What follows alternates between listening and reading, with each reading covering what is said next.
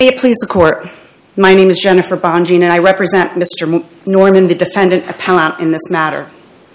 As this court is certainly aware, Mr. Norman raises seven issues in his brief, some of them with overlapping legal principles. This morning, I'd like to start by addressing the hearsay problems that occurred at Mr. Norman's trial and the related Sixth Amendment issues. And I will then turn to the question of the court's jury instruction uh, governing the testimony of cooperating co defendants or accomplices unless the court, this court would like me to go anywhere else, I'd be happy to oblige. Over objection, the district court admitted damning hearsay evidence uh, that denied Mr. Norman a fair trial. Um, the first bucket of hearsay was essentially these text messages that were sent from the deceased to his grandmother. Uh, I call them the uh, Tim is after me texts, or um, I know Tim's got people looking for me texts. That's, that's one uh, bit of hearsay. The second uh, damning test, hearsay evidence was the testimony of Mr. Uh, Hill that relates to Chris Carroll's statements uh, that were admitted as co conspirator statements. And um, both of these categories of hearsay evidence were so highly prejudicial in the context of this case because they were the most compelling, if not the only, evidence that went directly to the intent of Mr. Norman. So, you, in the context of the case, you may say, okay, but these don't seem like you know, very important things in the context of all the evidence. But they truly were because they were the direct evidence of intent. And they were unreliable, they were untrustworthy, and they were hearsay. So, starting with the text, tears after me texts. Um, there is no question that the deceased statements to his grandmother constituted hearsay. Um, they were essentially statements from the grave, highly prejudicial. And the government contends that they should have been admitted, they were properly admitted under the then existing state of mind exception, Federal Rule of Evidence 8033. Um, the government contends that they were at liberty to argue to uh, the jury, and they did. Uh, that essentially the victim is staying away from St. Louis. He's scared. He's scared that Tim has people after him, and he was right. That is telling the jury to rely on those statements for substantive purposes for the truth of the matter asserted. Therefore, constitutes hearsay. Now, the question is was it admissible nonetheless? And the question, the answer to that question is no.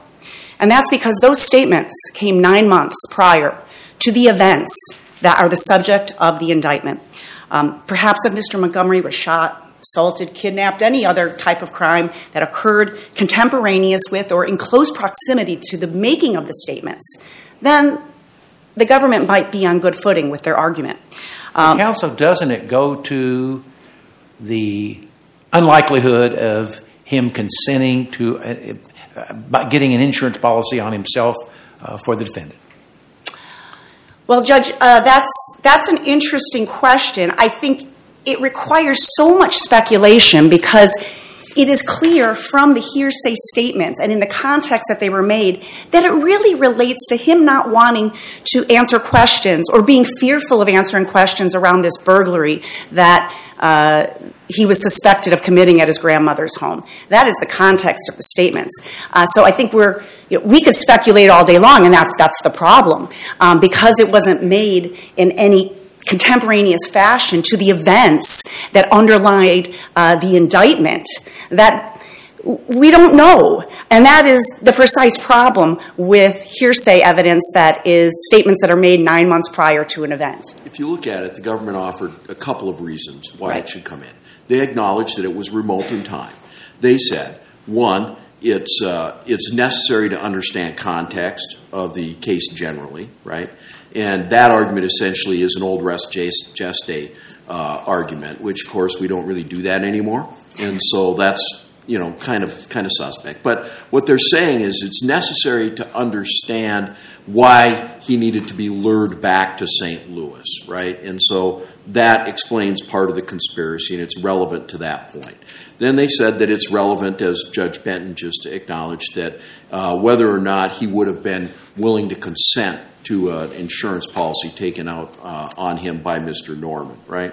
Now, uh, it appears that the that the judge, the district judge, gave credence to both theories, uh, and that he arrived at the conclusion that, based on the totality of the circumstances, that uh, its uh, relevance under Rule 401 is more well I guess he says, first of all, he found it relevant under Rule 401, therefore admissible. So it's admissible hearsay. Because I think it can't be argued it's non hearsay, right? I mean, it is hearsay. It's whether it falls into an exception to the hearsay rule or not. Uh, the judge says falls into the exception. I actually said it's non hearsay, but he was misstating what it is, right? But in any event, he said uh, it's uh, admissible hearsay uh, and that he didn't find that its uh, relevance was outweighed by its prejudice, right? That right. the probative value was sufficient to, to Correct. bear the prejudice. Um, and we're reviewing that for a clear abuse of discretion, which is a very high standard. So, what's your best argument that demonstrates the clear abuse of discretion and the subsequent prejudice, which you also need to show? Yes, great questions. And um, so I continue to come back to the fact that um, the evidence is, of course, hearsay, as I think we can all agree. Um, the idea that it was necessary to show that he was lured back, I think, is a red herring, and this is why. Is because there really was no theory that he was lured back. He came back on his own to go do some recording in a studio, unless unless the government was suggesting that his own grandmother was luring him back to be, um, you know, murdered as part of some murder for hire plan. Even the government has not alleged that. Uh, so I, I, it wasn't a matter, and it was again much longer before this conspiracy went into motion. So it seems that the fact that we have to speculate so much about what was going on or why uh, he was being asked to come back, which again, there's not even any foundation for the fact that this was at Mr. Norman's direction. It is clear from the context of the messages that it was Mr. Norman's grandmother that says, Come talk to the police. I want you to submit to a polygraph because we are talking about a great deal of uh, valuable items that are gone um, and intellectual property. And I, why are you running? I want you to come. And he does say, I'm fearful, but we just don't know why and whether it's connected to any events that ultimately occurred. He is fearful because maybe he'll go to jail, maybe he'll get beat up, who knows? But that is the problem. And ultimately, in order for it to be relevant, it has to be relevant for the for, related to the charged events, not just some generalized fear. Um, and under the 403 analysis that uh, that the court did, um, it is not particularly probative because it lacks foundation and it's unreliable. We, you know, it's it is frankly. Um, as we sit here today, we don't know why he made those statements, and I think that on its face tells us that it could not be particularly probative, and therefore, uh, you know, the, the prejudicial effect was extreme given the fact that it really went to intent and was misused, misused to show the intent of the murder rather an intent to do something else. And that's where I think um, uh, uh, the heart of our argument lies. And then going into the next bucket of hearsay statements, these statements uh, that were admitted through Mr. Hill's testimony, um, but these Chris Carroll statements that were admitted as non hearsay uh, statements of an alleged uh, co conspirator. And um, our position is that while the court certainly was at liberty to consider the statements on their face uh, as evidence of uh, not only a conspiracy, but that Mr. Carroll was part of the conspiracy, um, there was no independent evidence that Mr. Carroll was part of the conspiracy, other than some mere association, which really uh, was not in dispute because they knew each other, and Mr. Carroll worked for for uh, the, uh, Mr. Norman and his family. Uh, so. Our position was certainly by the end of the trial, and by the time that the court was making its final Bell findings, uh, the court could not point, and the government still cannot point to any independent evidence that Carroll himself was part of this conspiracy. Um, and that is an element. It's not just that a conspiracy existed, uh, that Mr. Norman had a conspiracy with some third party. Well, did, didn't Hill testified that Carroll met with the defendant to plan things just a few days before the murder? Correct. He he Isn't testified. that a connection? it is the state it is a connection but it is there's no independent evidence it is the that's the hearsay and that's all there is and the hearsay statements alone cannot demonstrate that Mr. Carroll was a member of this conspiracy and was a willing participant in the object of the conspiracy. Again, as opposed to some un, unwitting dupe or uh, patsy in the process, there has to be some independent evidence other than this unreliable hearsay statement uh, that he actually was part of this conspiracy, a member of this conspiracy. And our position is that there, the record just is devoid of any of that independent evidence, which is problematic for its admission, particularly since, again, this really is the most direct evidence of an intent to kill on the part of Mr. Um, Mr. Mr. Norman. It is highly damning evidence. Uh, it's really a game changer, frankly. And then you have the additional problem, which is then Mr. Carroll is, no, is not available to, to Mr. Norman because Mr. Norman makes it very clear uh, this testimony that Mr. Hill has provided is not trustworthy, is not believable, and really we have no reason to believe it. If you look at the statements that Mr. Carroll made to the FBI on two lengthy, during two lengthy interviews previously, he has consistently maintained uh, that I had no idea about this. I was not involved with it. I, um, uh, I, I, never made these statements to Mr. Hill. Uh, yeah, I picked up Tim from the airport many times. And we have to assume the U.S. Attorney's Office and the FBI uh, credited that. Uh, they didn't charge him. They didn't even call him to the grand jury. So, with that in mind, um, the fact that Mr. Norman did not have the ability to even call Mr. Carroll to say, hey, I didn't make those statements, um, put him in a rather large predicament to present evidence to defend against what is ultimately hearsay, not reliable evidence, because there's just really no reason to believe that Carroll was part of this conspiracy. And uh, it, it's pretty clear that the government did not really take the position he was part of the conspiracy until they had an interest in keeping him off the stand. And I'm not saying that in some malicious way. I am just saying that they benefited from his Fifth Amendment invocations, which were invoked in a very broad manner. Um, and I'm not suggesting that his Fifth Amendment invocations should somehow be trumped by Mr. Norman's Sixth Amendment rights. But there has to be a particularized inquiry that was not conducted. There had to be some Um, real meaningful review of why is he invoking the fifth now? And did he waive it? Did he waive it when he sat down for two interviews with the FBI and answered questions, gave his phone? Does it matter that all those interviews are not under oath, counsel?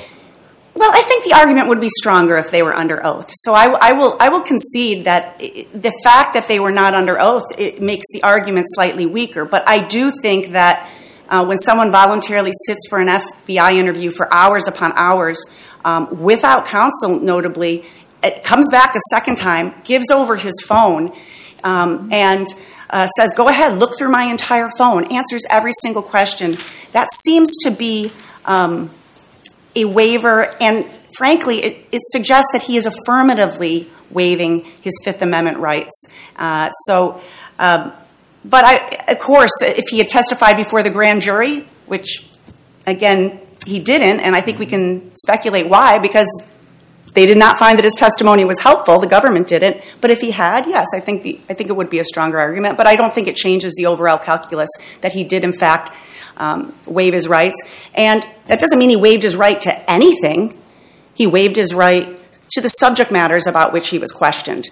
Uh, and if the court was going to, if the court was not going to permit Mr. Norman to present uh, Mr. Carroll's testimony, then it absolutely should not have been that Mr. Carroll's statements to the dubious Mr. Travell Hill um, uh, should have come in. That maybe would have been the solution. Let's not let that hearsay in uh, because he's not going to get an opportunity to put on evidence to refute it. Because make no doubt about it, there's no doubt that Mr Norman and his counsel believed that if they were able to present Mr. Carroll's testimony, he would have said, I never made those statements to Travell Hill. And that is what he told the FBI.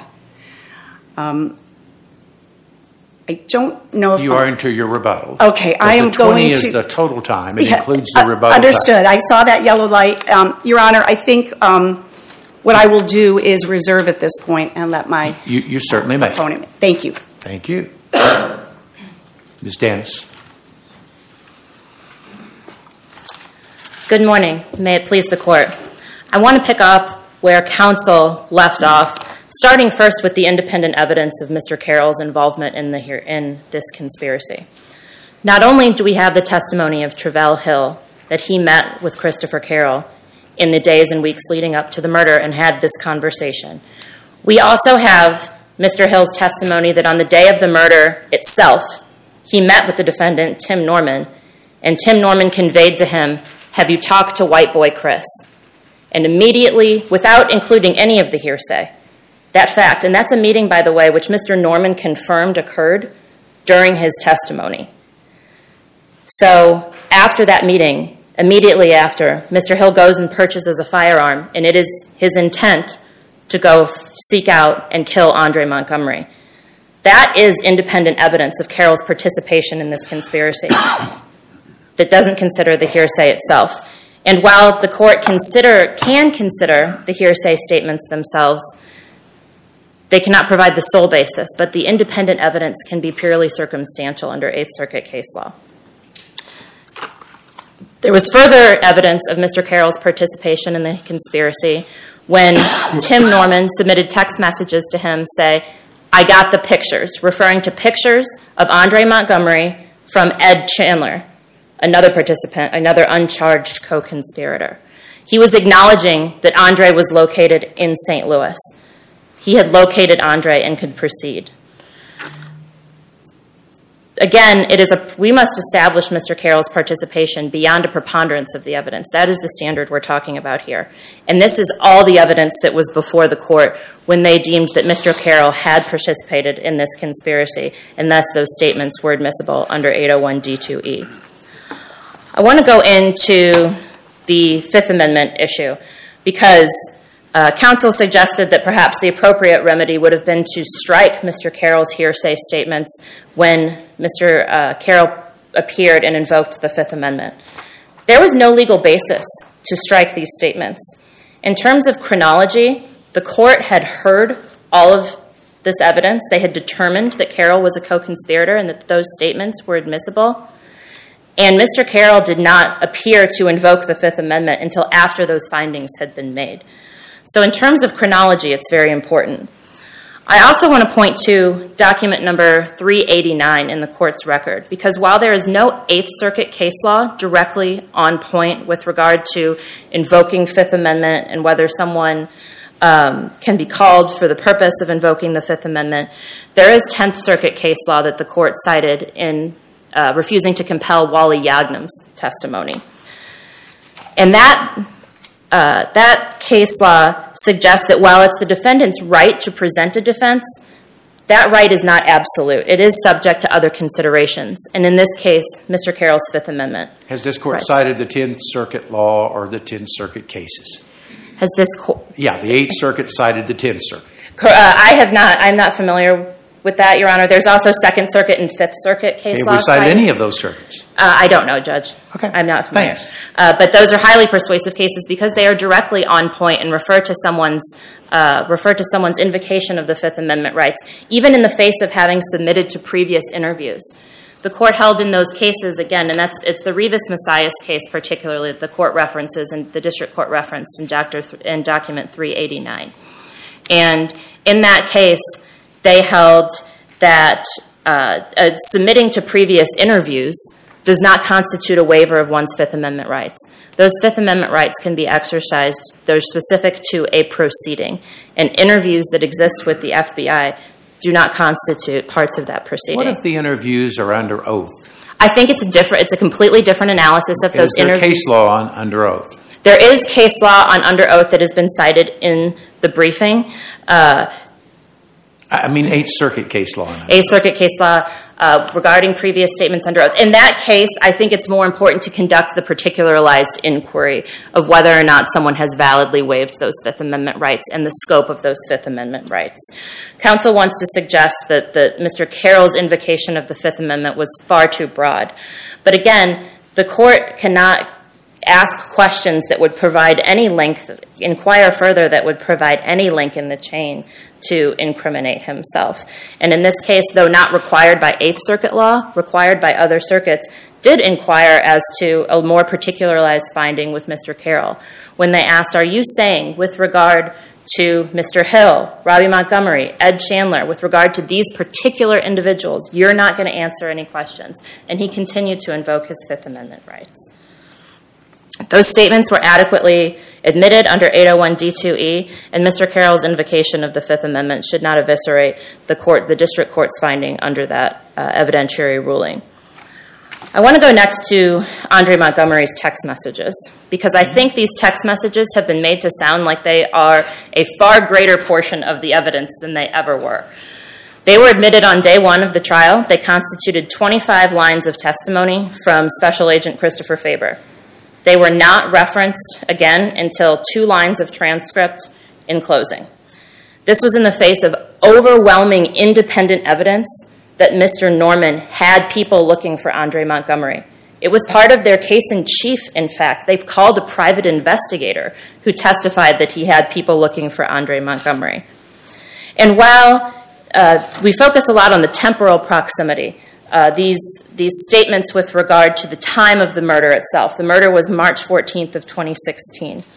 This conspiracy began and was charged in the indictment beginning in the facts incorporated began when Mr. Norman started with Mr. Yaghnam submitting these fraudulent life insurance policies. That began in October of 2014, and it continued well into 2018 in his continued attempts to collect on that life insurance policy. So these text messages, Andre is staying away from St. Louis, regardless of why he's staying in St. staying away from St. Louis, it doesn't matter if it's for a burglary or for the life insurance policies. The fact that he is staying away from Mr. Norman is completely relevant to why Mr. Norman needed assistance in locating Andre. And there was significant independent evidence produced of Mr. Norman's seeking Andre Montgomery out given that it constituted such a small portion of this trial, and it is not the only evidence of intent. There was evidence presented two days after the homicide. Tim Norman, through Daryl Howard, arranged for a payment of $5,000 to Travell Hill after his nephew had been murdered. The task had been completed. I don't know if there's any more evidence of intent than paying the shooter and murder of your nephew. So it was not the only evidence of intent that this be committed. It constituted such a small portion of the evidence in this case, and there is no basis for overturning Mr. Norman's conviction based on the admission of these hearsay statements. We are asking this. It is a slight influence. If you're just arguing prejudice, it is a slight influence test, right? I would say if, if it is slight, Your Honor, it certainly does not overwhelm the relevance the prejudice, any prejudice, certainly does not overwhelm that probative value that those text messages provide. They make Terica Ellis's. It has to be more than a slight. I said it kind of uh, roughly. Correct. I, looking at our cases, more than a slight influence. Correct. One of the ways that we analyze whether something is a slight influence or it has greater influence is we look at how does it come in, um, what are the arguments that came before it's admitted? What's laid in? What are the purposes? Uh, what's the court's initial ruling? And then we look at, well, how does it fit in at the end of the case? And usually we hang big red flags on things that get argued in the closing argument, even in sort of kind of passing and glancing ways. So you tell me why we shouldn't put some emphasis on the, the closing argument that, uh, that did, in fact, mention uh, this, this text. I will say, in the context of that line of transcript that I mentioned in closing, mm-hmm. I was also referring to a text message from Travell Hill to Tim Norman, where mm-hmm. he was referring to an Instagram post, and Insta- and he Travell Hill told Tim Norman. Uh, during that time period, hey, Andre accepted the friend request. Further evidence that he had someone looking for him. So it was argued very closely to other independent evidence that he had people looking for him. I will also note that there was no objection raised at trial to this statement in closing, and it's been the appellant has not uh, raised that particular that argument uh, and submitted that it should be Yeah, and I'm not saying that, that we're looking at that that it was like sort of a plain error basis Right. reversal. What I'm really saying is that if we look at whether it's more than a slight influence, we want to look at well, how did it fit together in the government's theory of the case? And I think you've already explained how how, how the argument really had more to do with other texts than this particular text. That's correct. That's and that's what I would submit. And the other independent evidence that people, again, including the defendant's case in chief itself, that people were looking for Andre Montgomery, True. and that's why he was presumably that in his state of mind why he had conveyed that he was staying away from St. Louis. Um, I know that appellant mentioned that they are going to address uh, the jury instructions. I anticipate they may do so in their rebuttal. No, they no. If it's Oh, not I'm mentioned sorry. in opening, they may not. I'm sorry. No, no, that, was, in the overview, but that often happens. Okay. Well, thank you, Judge. Sometimes I get going and I lose track. no. no, no. Proceed. I appreciate it. but of course, if you wish to discuss them, you may bring them up, and then we'll hear from the other side. Just very briefly, Your Honor, these the they were jointly submitted, and that's that the record overwhelmingly supports that these these instructions were jointly submitted by the parties. The court made a very clear record that they were jointly submitted instructions, um, and as such, they are not subject to review by this court. Um, lastly, uh, I will. We discussed. I'm sorry. Find my bearings for a moment. It's your time. Go ahead.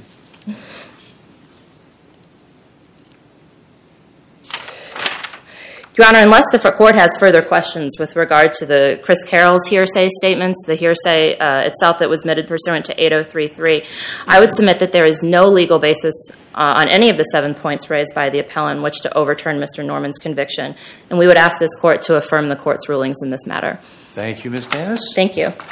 Ms. Bonjean.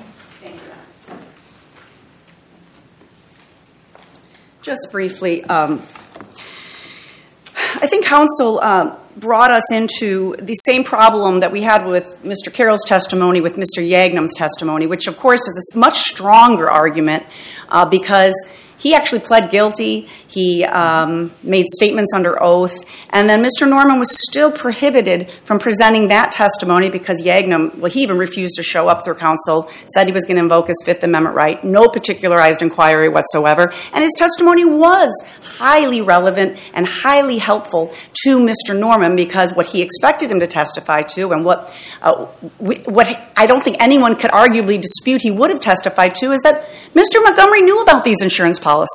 And that's not just relevant to the wire fraud counts, it's highly relevant to the government's theory of motive. And that was important about whether or not um, there was a motive to kill Mr. Montgomery because to collect on these insurance policies. Mr. Montgomery knew about the insurance policies. It's equally plausible that maybe Mr. Montgomery and Mr. Norman and Mr. Yaghnam were all part of some scheme related to some insurance policies unrelated to uh, this other incident. I would also point out that it is not in dispute that Mr. Norman was looking for, for, for Mr. Montgomery. I mean, counsel is correct. It was part of the defense. But it does matter what he was looking for him for. Is it was looking to, to kill him or looking for him for some other purpose? And that's the part that we're just kind of glossing over. So I, think the court needs to, you know, re- remember that it was hot, it was hotly debated that Mr. Norman was looking for Mr. Um, Montgomery to kill him. And even the other co conspirators said, We don't know why he was looking for him. We understood because he wanted to get his stuff back. Um, so, uh, and while, and, and just quickly circling back to the hearsay statements, the 25 lines, you know, 25 lines can be pretty damning in the context of a, t- a trial. Um, it's not the quantity, it's the quality. And these were quality statements. This is literally, a jury is going to be incredibly impacted by statements from somebody, again, from the grave saying, Tim is out to get me. Tim is, has people looking for me. Uh, and the fact that they did go back to it in closing argument to say, and he was right. Sometimes the most powerful evidence takes very few words. And I think as trial lawyers, we know that. And so there isn't much more to be said. That speaks for itself, and that's why it was so impactful. And it did go to intent in a way that some of the other evidence did not, in the same way the Chris Carroll hearsay statements. Um, I want to point out that um, there was not independent evidence. There was, and I think it's, I think the court, I urge the court to go back and look at the, record. What Mr. Hill testifies to um, is that uh, he has this meeting with Mr. Norman. He vehemently denies that he ever discusses with Norman any murder or anything of that nature. It's very confusing testimony. And all that says is, Did you talk to white boy Chris? That's it. That is all that was said from Mr. Norman to Mr. Hill. That is not corroboration that Mr. Carroll was part of a conspiracy to murder for collecting on insurance proceeds. I'll even go so far to say maybe it was some type of comment about a conspiracy to look for him to uh, you know, beat him up or something as it relates to the burglary. I mean, it could mean anything. It just is not independent evidence that Chris Carroll was in on the object of the conspiracy to kill. We're losing that piece of it. They don't get to just say, clearly they're in on some conspiracy. It has to be the object of the conspiracy, which was a murder for hire plot. And that is what they failed to do. And lastly, since um, counsel did open the door on the uh, jury instruction issue. I'll use my last 50 seconds to say this. Um, the record should have been better preserved. There's no doubt about it. But what counsel did do in his motion for a new trial is he raised it as an error.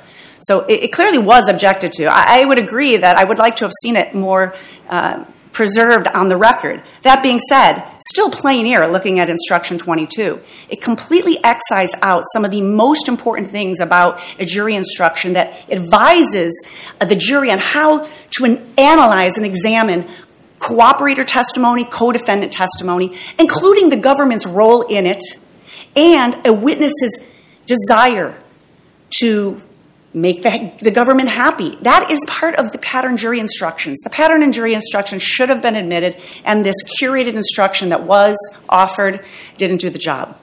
I have two seconds left. I, I thank the court for its time. Thank you, both counsel, for the arguments. Case number 23 1473 is submitted for decision by the court. Ms. Henderson.